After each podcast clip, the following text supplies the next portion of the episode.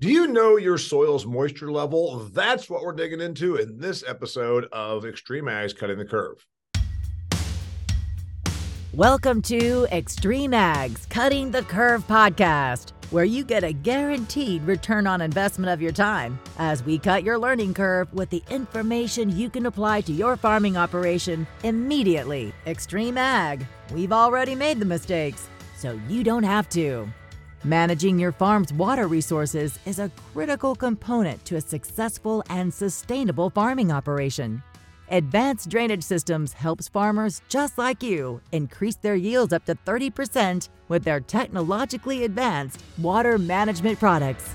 Visit adspipe.com to see how they can keep your business flowing.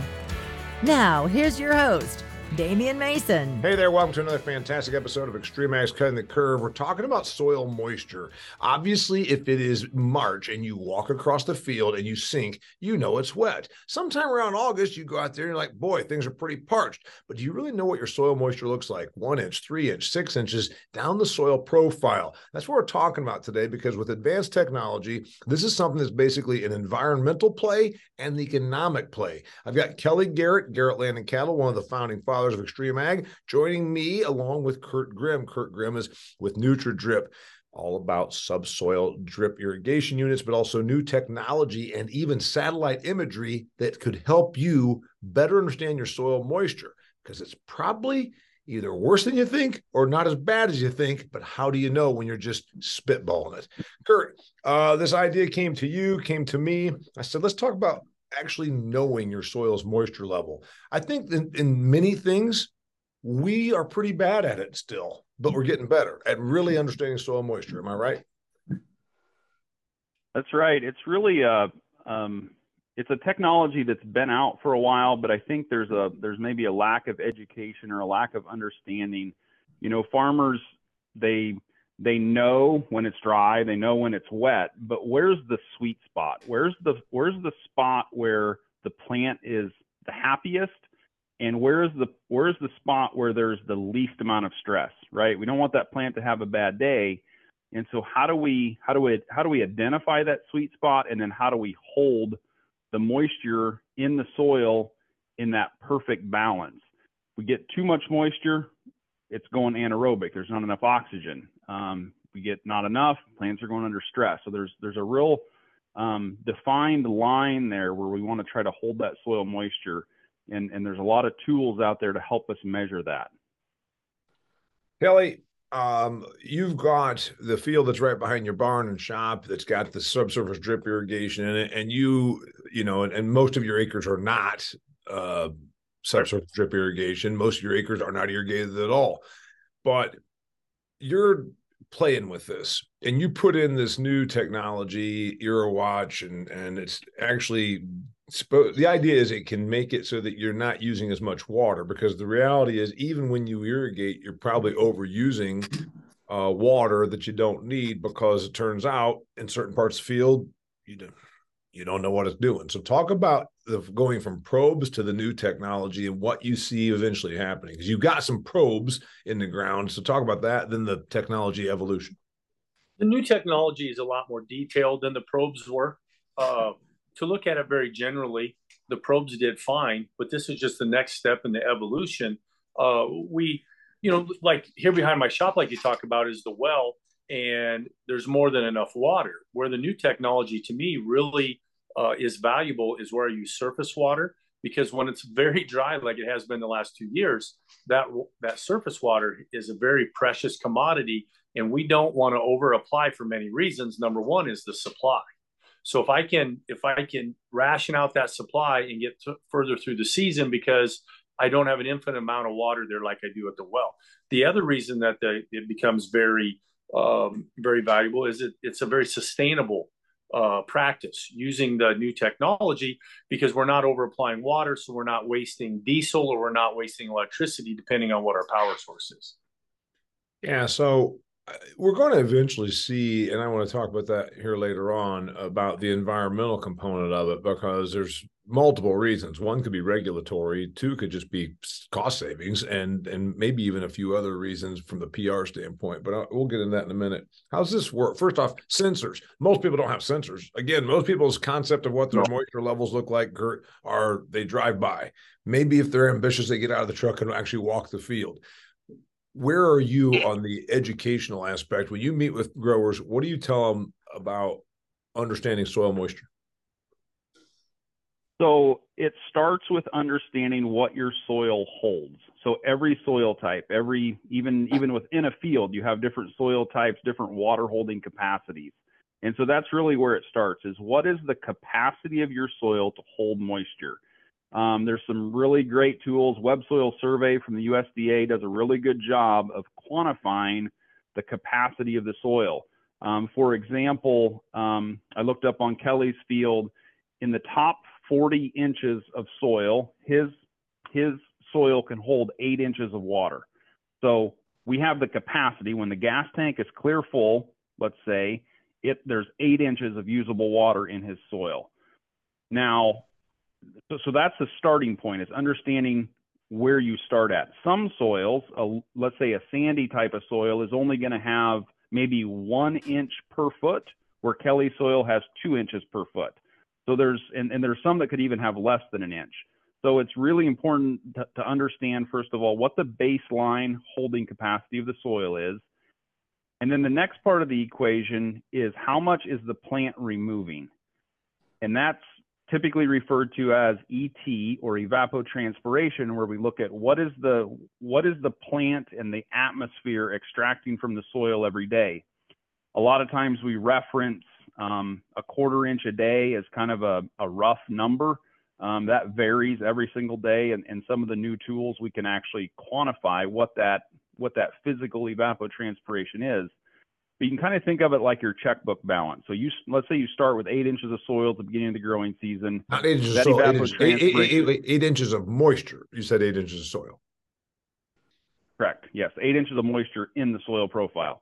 Yep. So we're starting, let's say, with a full tank it, it stops raining. We know we're removing, let's say at the beginning of the year, five hundredths of an inch. By the time we get to V6 corn, we're taking a tenth of an inch out a day. By the time we get to tassel, we're taking out 25 hundredths or even three tenths of an inch. And so there's some there's some simple calculators out there that will help use what's called a checkbook balance register, where it's you know here's what you start with, here's all your subtractions, here's your additions of of rain or irrigation, and, and so you can manage moisture around that simple concept of, of just doing the math.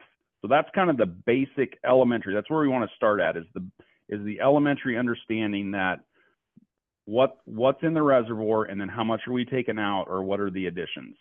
Okay, before we get into that, okay, we're talking about the sensors and all these different probes. This is where a better measurement would a, a, more technologically advanced measurement tool would matter. I've been hearing the thing about during that July August time, you're losing two tenths of an inch. I've heard that since I was a kid, and even as a kid, I was like, well. What about that alfalfa field? Granted, it uses water, it's still growing, but it also has cover on it. What about this field that's bare, that is more exposed to the wind and the powers of evaporation?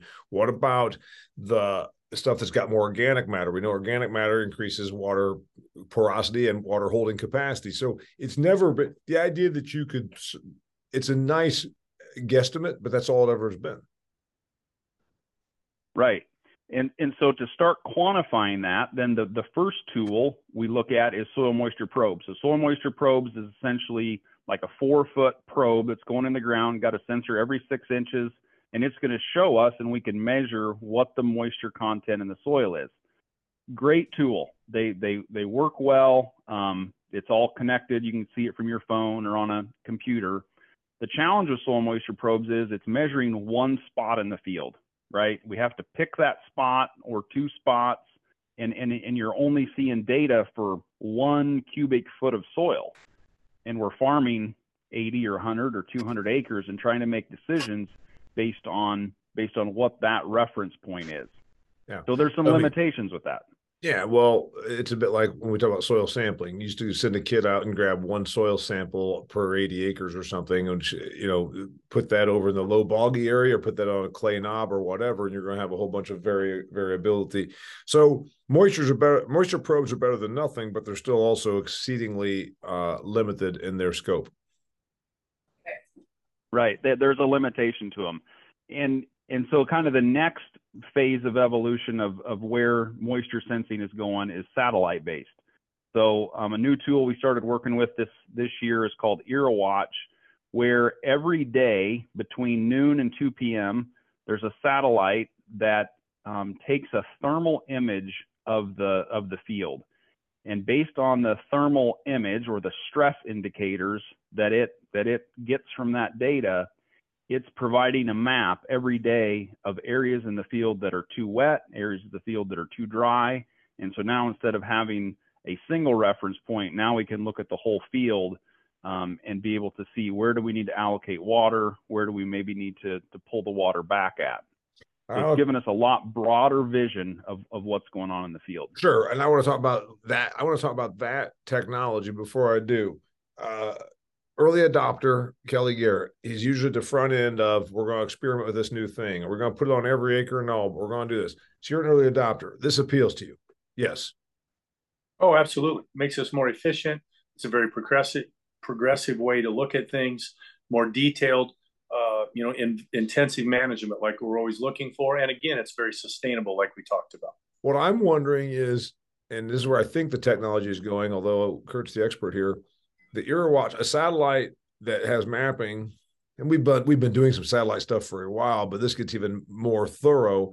Then do we use the probes kind of almost like as a as a check? Like the the gauge on my car tells me that everything's fine, but if it tells me there's a problem, I actually then investigate. And I that is that where we think the probe like is that where you see this going for you, Kelly? That you'll still use probes after you're dissecting the the satellite tells you where you should probably monitor. Yes, I I think that we need to do our due diligence. You know, technology continues to improve and get better and better, especially from the satellite perspective. But in the uh, you know in the past, the problem with satellites was that the data wasn't tight enough. It was too much of a generality. So at that point, I wanted to stay with the probe. You know, uh, but now with the IrriWatch that Kurt has, this is good data. And now the satellite has caught up to where we want it to be. So it's very usable information. It gets very specific and very detailed. And now I'm happy with it. I'm going to play the skeptic. Um, a satellite up in the sky, uh, and then here's this field behind my uh, house. I don't know, man. Is it how how accurate are we really talking? How I mean, I agree. How... I agree. And there have been other satellite, like I said, there's been other satellite technology I've been in, involved with the past it wasn't tight enough because it's that satellite in the sky. But now what Kurt's got, now it gets down there and it performs the way that we want it to. You know, it isn't a generality. It, it's not a waste. Now, now the information is good. The information is tight. It's accurate. It's very specific, and uh, the technology has prefer, uh, improved leaps and bounds. Pardon me. Yeah. So when I look at this uh, this this thing, does the technology make it so that it's more does this democratize soil moisture monitoring? Because to have probes, I don't know hardly anybody has probes. I don't have probes on my property. Get as far as my ground. I mean, that's a costly and very uh, more intensive labor, or whatever, whatever. Is the if the satellite technology works, Kurt, is it going to make us kind of like go from landlines to cell phones? I think so. I think it's another tool in the toolbox. I don't know that it's going to displace what we're doing today, but I think it gives growers a another tool that helps manage water on a broad scale. The adoption of probes is fairly low. I think less than 5% of the irrigated acres of the US have moisture probes. Yeah. And the reason is there there's there's issues, right? The you have the installation, you have the technology you got to keep going, the hardware side of it. Um, and so it's been a fairly low adoption rate where if we can move to a satellite sensed, a satellite based sensor and, and get comparable data on a large scale, um, I think it's going to be a, a, win-win, and it'll be another tool in the toolbox for farmers to manage water, and even on dryland acres to to really understand, you know, what what kind of stress is the plant experiencing, and could I mitigate with different measures, right? Um, just understanding that, you know, we see the yield map at the end of the year, but what happened during the growing season that we could have impacted had we been measuring and monitoring things every single day. And I think I wanted to make that point that we've been using different satellite tools for a long time. And the thing that's impressed me about this particular one is the frequency. So it's it's an everyday and and you know most satellite tools struggle to get a, a reliable image out once a week every 10 days um, this is very reliably every day with the exception of complete cloud cover um, they they can't get an image but it it's been very reliable at getting frequency of images. All right, I want to get into that and how it works. I want to talk about how much it costs, et cetera. Before I do, you talked about stress. I want to bring up something that Kelly Garrett and I talked about more than two years ago in his office. It was October of 2021. I was sitting there, the harvest was about done, and we were talking about big objectives. And he said, Damian, I'm going to concentrate on stress mitigation for the new year. Stress mitigation is all I'm going to work on. In fact, he said a plate full of food fed to an unhealthy person who cannot eat it is a waste of nutrition. So if you apply that same concept to your crops, what are you talking about? Your plants are stressed and unable to uptake nutrients. Applying more nutrients will not help. So that's why Kelly applies Accomplish Max in furrow for stress mitigation. If you want healthier plants, do like Kelly Garrett. Accomplish Max in furrow, stress mitigation helps your plant stay healthy, and then you're not dumping nutrition that an unhealthy plant cannot take. Visit lovelandproducts.com. You can go ahead and say it, Kurt. Pretty much you can say it. Paul Harvey wasn't as good as that segue into that read was. Pretty much you can say it. Like that was that was right up there with Paul Harvey. You can say it, can't you?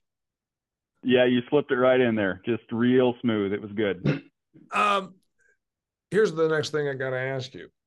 You think this is more accurate? This is the this is not the first satellite technology that we've been employing in agriculture why is this one better? Is it just because of the frequency, because it's every 24 hours, or do you think there's some other technological stuff that we might not fully comprehend that makes this more accurate? Because again, Kelly and I've, you know, we're the oldest guys on here, by the way. Yeah, we've seen satellite yeah. utilization before. So it's it's the frequency, but it's also the fact that it's thermal. Like temperature is it's just like you and I. When we're sick, our temperature goes up. Plants are the same way. And we had worked with a, a temperature based um, infield sensor system probably seven or eight years ago and and and loved the technology. It was taking a temperature of the plant every 15 minutes. You could tell within 30 minutes of turning the irrigation on, the temperature of the plant started to drop. Like literally, there's an there's an immediate response to irrigation and sufficient water to plant temperature. So the idea has always we've always been intrigued with the idea. We use thermal drones now to help us um, analyze and, and basically audit a drip system to figure out is it working right? Is there is there a plugged line or a line that's kinked or is there a leak? We're, so we're using thermal drones, and now, but but obviously they have their limitations. We can't have a drone in the field every day. Um, so the idea of having a a thermal map of the field every single day is is really in my mind it's a game changer like it's what really perked our interest when this technology came out and and the user interface that they provided that actually gives the farmer actionable steps. Like there's there's tools in there that say, okay, here's how much water you need to apply. Here's what your here's where your water holding capacity is at. Um, gives you a graph. It's kind of like a virtual moisture probe. Series of questions for Kelly Garrett. First off, do you believe that under most irrigations, I'll go ahead and tip my hand. It's pretty much my assertion that we waste water with irrigation. We've we've over applied or inefficiently or um, less judiciously used the water. Once we put in the irrigation system, like heck, got it, throw it out there. Yes. Water, nitrogen, or beer to a college freshman. They always think more's better.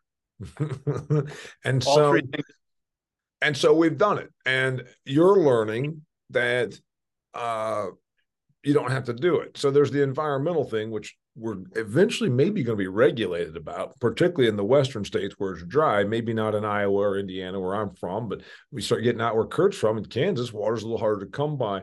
We're going to see some potential regulatory environmental reasons. And Kurt, can we admit we've over applied?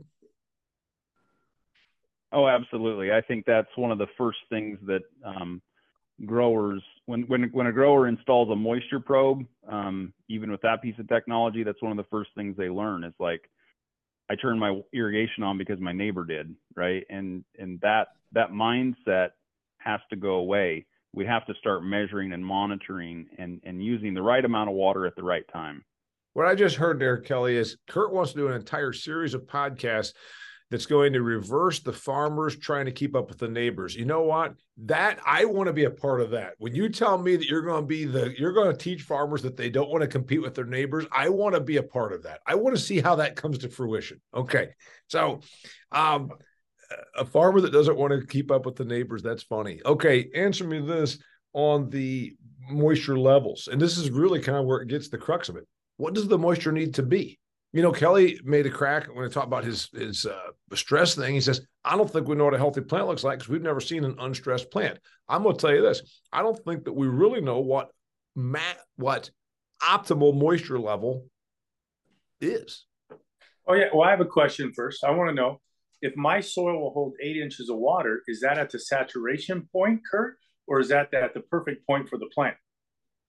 Because if that's mm. at the saturation a, point, I would tell you eight inches of water is too much. Right. Yeah, it is at saturation point. That's where those numbers come so from. So eight yeah. eight inches of water then in my soil is too much because if it's at the saturation point, then we've taken all of the oxygen out of the soil, and then we're stressing plants because of that. So I don't know what the perfect amount is, but it's not eight inches. So that, again, uh, you know, I go back to I, I, I know I've said this in a number of episodes that you know FFA soil judging. They said perfect soil, and granted, this has been a couple of days ago, 50% particle, 25% airspace, 25% water space, meaning the porosity right. is there. And that way you've got the oxygenation and you've got the moisture and you've got the ability for the roots to move. If that's the case, that still doesn't tell me because by by soil type, there you would believe is greater and organic matter, greater porosity, right? So I'm trying to figure out do we know what the moisture level should be? And it was, should certainly vary by soil type, one would think. Yes, 100%. So there is a science behind it. Um, and, and the, really the right way to do it is when a moisture probe is installed, you send the soil that the probe displaced when it went in the ground, you send that to a lab and they analyze it for the percent sand, percent silt, and percent clay, because those three factors impact how much moisture that soil holds.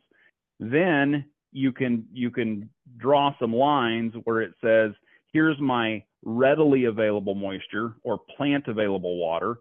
Then there's another line that shows where is the wilting point. And, and basically, you don't ever want to get to wilting point. You want to keep it above that um, plant available water line. And then above that is the saturation line. So, kind of between saturation and readily available is is the sweet spot. But you're right; it it varies on every soil type. All right. Then the next question is: If we think that in general, nitrogen irrigation, nitrogen, water, and beer to a freshman are generally always uh, over applied, and we think more is better. Um, if we get better at the the measuring, then there still becomes the science of it's the measurement is going to vary. In other words, the the guy across the township has a different moisture level requirement because of soil type. Absolutely, you know, just like in my soils, our our variable rate nitrogen rec, mm-hmm. it's infinitely variable. Well, really, the water rec is infinitely variable as well. It's just the delivery process we don't have. We can't do that yet with the drip. I mean, you you could in theory, but the it would become very expensive with all the different zones in the irrigation. But but yes, somebody uh, 10 miles north of me, 10 miles south of me, or even within my own field, the water recommendation or the water needs will vary and, and change very fast because as the soil changes. Oh, Kurt, I got a question. We know that we're going to, it's kind of like probes might end up being like you know the landline and the new cell technology is going to be the satellite how do i use this satellite i assume it's a subscription service it is a subscription service um, yep there's do I have to be a NutraDrip? Sign up do I, have, do I have to have subsurface drip irrigation to use it? Because then it would seem like you'd be very limiting your acres. Absolutely not. No. So we're using it on pivots already. Um, some flood irrigation this year, dry land. So any, really any kind of uh, farming practice, and um, you can learn a lot from it. And so if I subscribe to it, my acres are all dry land. All I'm doing it for is the curiosity factor because I can't really do anything about it anyhow other than pray for rain. There's some management things that you potentially would do in yeah. season. For example, should I apply late season nitrogen? Well, right. what's your what's your potential? How much potential have you already shaved off? Yeah. And there's yeah, some tools within the within the platform that show like what your dry matter production is, what your dry matter production should be, or what your potential is. So there's some. It's more than just moisture and temperature. They've they've made some really really interesting um, graphics to help the farmer understand how to use the tool. Right. That's what I was going to say. It's more than pure curiosity, Damian. You can make uh, fertilizer decisions, late season fertilizer decisions based on this. Again, you know, where, where other people with irrigation think I might need to turn the irrigation on because it's too dry, you might have a grower that says, I'm not going to put on my fungicide or I'm not going to make my R5 fertility pass because it's too dry. You can make an informed decision with this tool. You can also make marketing decisions with this tool yeah. because right. oftentimes the need for water isn't as great as what we perceive it to be. And this tool will help you make a a more specific decision? Honestly, what I see it maybe being a benefit in a person that's a dry land, uh, which most of where you and I are is dry land uh, farming. If you compared a field where you did this practice, cover crops, reduce tillage versus one that was conventional, I would think that you would pretty clearly see moisture holding capacity in the one that you didn't touch as much, or the one that you had cover cropped or reduced till would have better moisture retention come July, August than the other. I, I would think so. It might give you a chance to tabletop some different practices. Is that something you see people doing, Kurt? I do, yeah. Different practices with yeah farming practices, applications of different things. Um, there's there's the ability within the tool to zone different soil types. So you could essentially create a, a map of your soil, a map of hybrids, treatments. Um, we had a center pivot this year where we were trying a, a nozzle treatment package where it was supposed to change the structure of the water on two towers of the center pivot. And um, and so we were analyzing was that tool working? Was there any benefit um, to the plant based on this water treatment? So um, kind of some interesting studies that you can do um, just with a click of a button. All right. Is the future are are we going to see more of this? Is this going to get rapid adoption? The use of the use of satellite the use of satellites to monitor and gauge moisture.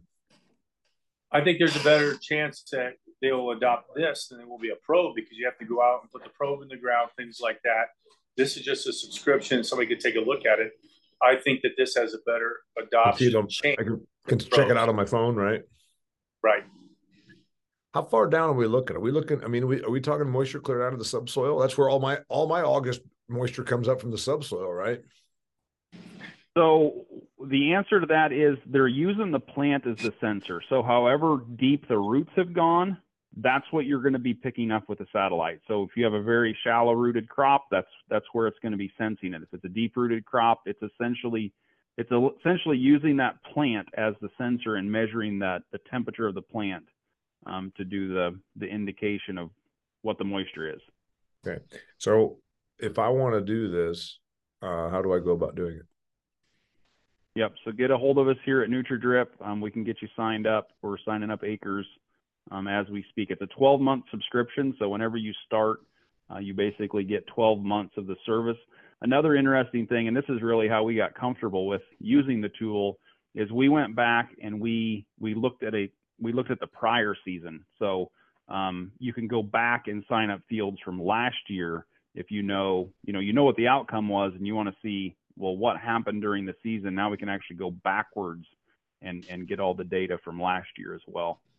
Then Kelly, we posed the question at the very front of this episode: Do you know your soil's moisture level? You do, at least where your probes are. Now you're using this watch; It's getting you better and better. Can you extrapolate from both of them? In other words, having done the probes and now sampling and dabbling in watch, can you extrapolate that and say, well, if that's the case on these types of fields, I'll bet it's the same over here, here, and here. In other words, has it made you better about understanding your soil moisture levels? Yes, it has. The it's made me not as nervous at different times throughout the year because you can look and see what the levels are in the uh, monitored fields, if you will, and you'll know that it, it's okay longer than what we think it is. So between this giving you almost a assuredness that things aren't as bad as they might appear, and then the fact that we've got the technology on seed and some of the practice changes, I would think that it let me sleep a little bit better in a really dry June, or you know, where you're where you're you're where grandpa would have been festering all the time. This might help you a little bit on some of the stress level. Exactly. Education and information is power, and it's knowledge, and it brings great security. All right, get me out of here, Kurt. What do I need to know about my soil's moisture levels? I asked the question, do you know your soil's moisture level? In general, we know when it's saturated, when we're when we can't walk across without sinking, and we know when it's really, really dry. What else do we that's that seems like that seems like pretty that's like saying we either know you're alive or you're dead. I mean, I don't that doesn't seem like that's very good diagnostics. Yeah, I mean water is everything, right? Like too much, too little, it all hinges on water. Your the effectiveness of fertility, the effectiveness of all the other farming practices that we do to optimize yield, it all hinges on water. And the right amount of water is is so critical. So it's a it's a tool worth looking at, I think.